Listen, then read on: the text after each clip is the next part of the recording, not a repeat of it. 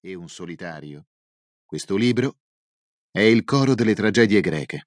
È la banda che accompagna un feretro nei funerali di New Orleans. È cento cantastorie che raccontano le gesta di un guerriero, di un bandito, di un pirata. Ed è anche una cartina geografica. Qui non c'è giudizio, non c'è sentenza, non c'è verdetto, non c'è ordine di arrivo né classifica generale. Ognuno ha la sua versione. E c'è un finale per tutti. Una morte da solista, da solitario, torrida e triste. La tentazione era cominciare il libro dalla fine, dalla morte. Quella del corridore a Madonna di Campiglio, anche se poi ha vinto ancora. O quella dell'uomo, a Rimini, anche se poi ha vissuto ancora forse un po' anche in questo libro. Ho cominciato dal Carpegna, la sua montagna. Era il luogo in cui Pantani rinasceva, riviveva, si riappropriava della sua voglia di pedalare, dunque di essere. L'ho fatto in bici il Carpegna per conoscerlo a forza di pedali e di emozioni, e ho fatto bene. Si può scrivere di alpinismo anche senza essere salito sul K2, ma il ciclismo è più popolare e democratico. Così come si può scrivere di ippica senza essere stato cavallo, era il vecchio detto dei giornalisti che volevano salvare il posto di lavoro ma che da qualche tempo non funziona più. Però aver fatto il fantino aiuta. Strada facendo, ho recuperato le storie di Gordini e vicini, Ronconi e Panbianco, cioè i romagnoli. E poi di Bahamontes, Gol e Massignan, cioè gli scalatori. E poi di Pezzi, tutti imparentati più o meno alla lontana con Pantani. Ho trovato ispirazione in Tonino Guerra e Charlie Parker e ho chiesto testimonianze a chi ha accompagnato Pantani dentro o fuori dalle corse, con o senza dorsali, sopra o sotto le righe.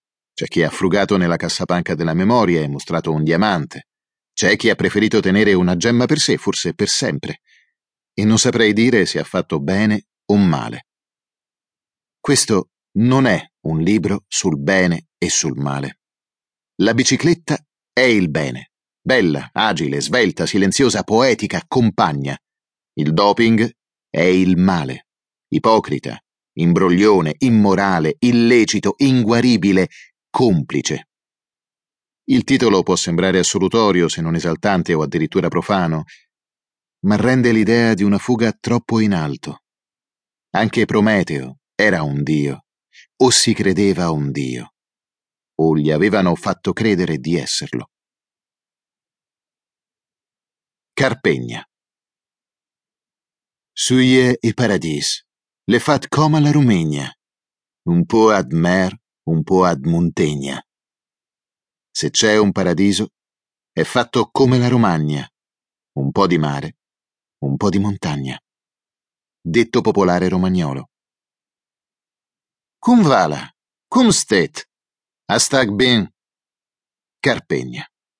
Carpegna è il paese e Carpegna la montagna la montagna sopra il paese. Nelle Marche, nella provincia di Pesaro e Urbino, nel Montefeltro, nel parco naturale del Sasso Simone e Simoncello.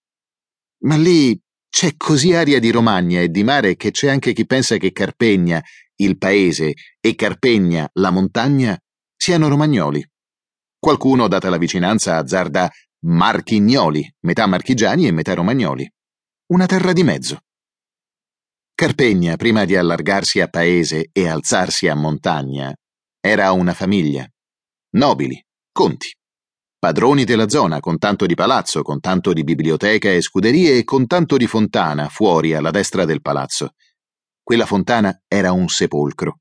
Custodiva un guerriero con elmo e spada. Scoperchiato il sepolcro, sparito il guerriero, sparito anche l'elmo e sparita anche la spada.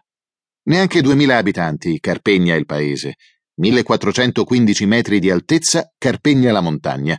1370 metri di altezza, la strada. Su, quasi in cima al monte. Anche quella strada si chiama Carpegna, anzi, il Carpegna, e apparteneva a Marco Pantani.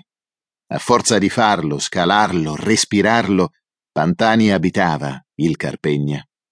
Il Carpegna comincia da Carpegna, prima di Carpegna, dalla parte, diciamo, romagnola, est, verso Pietrarubbia. Quello è il versante nobile, non perché c'entri qualcosa con la famiglia dei Conti o con il guerriero nel sepolcro.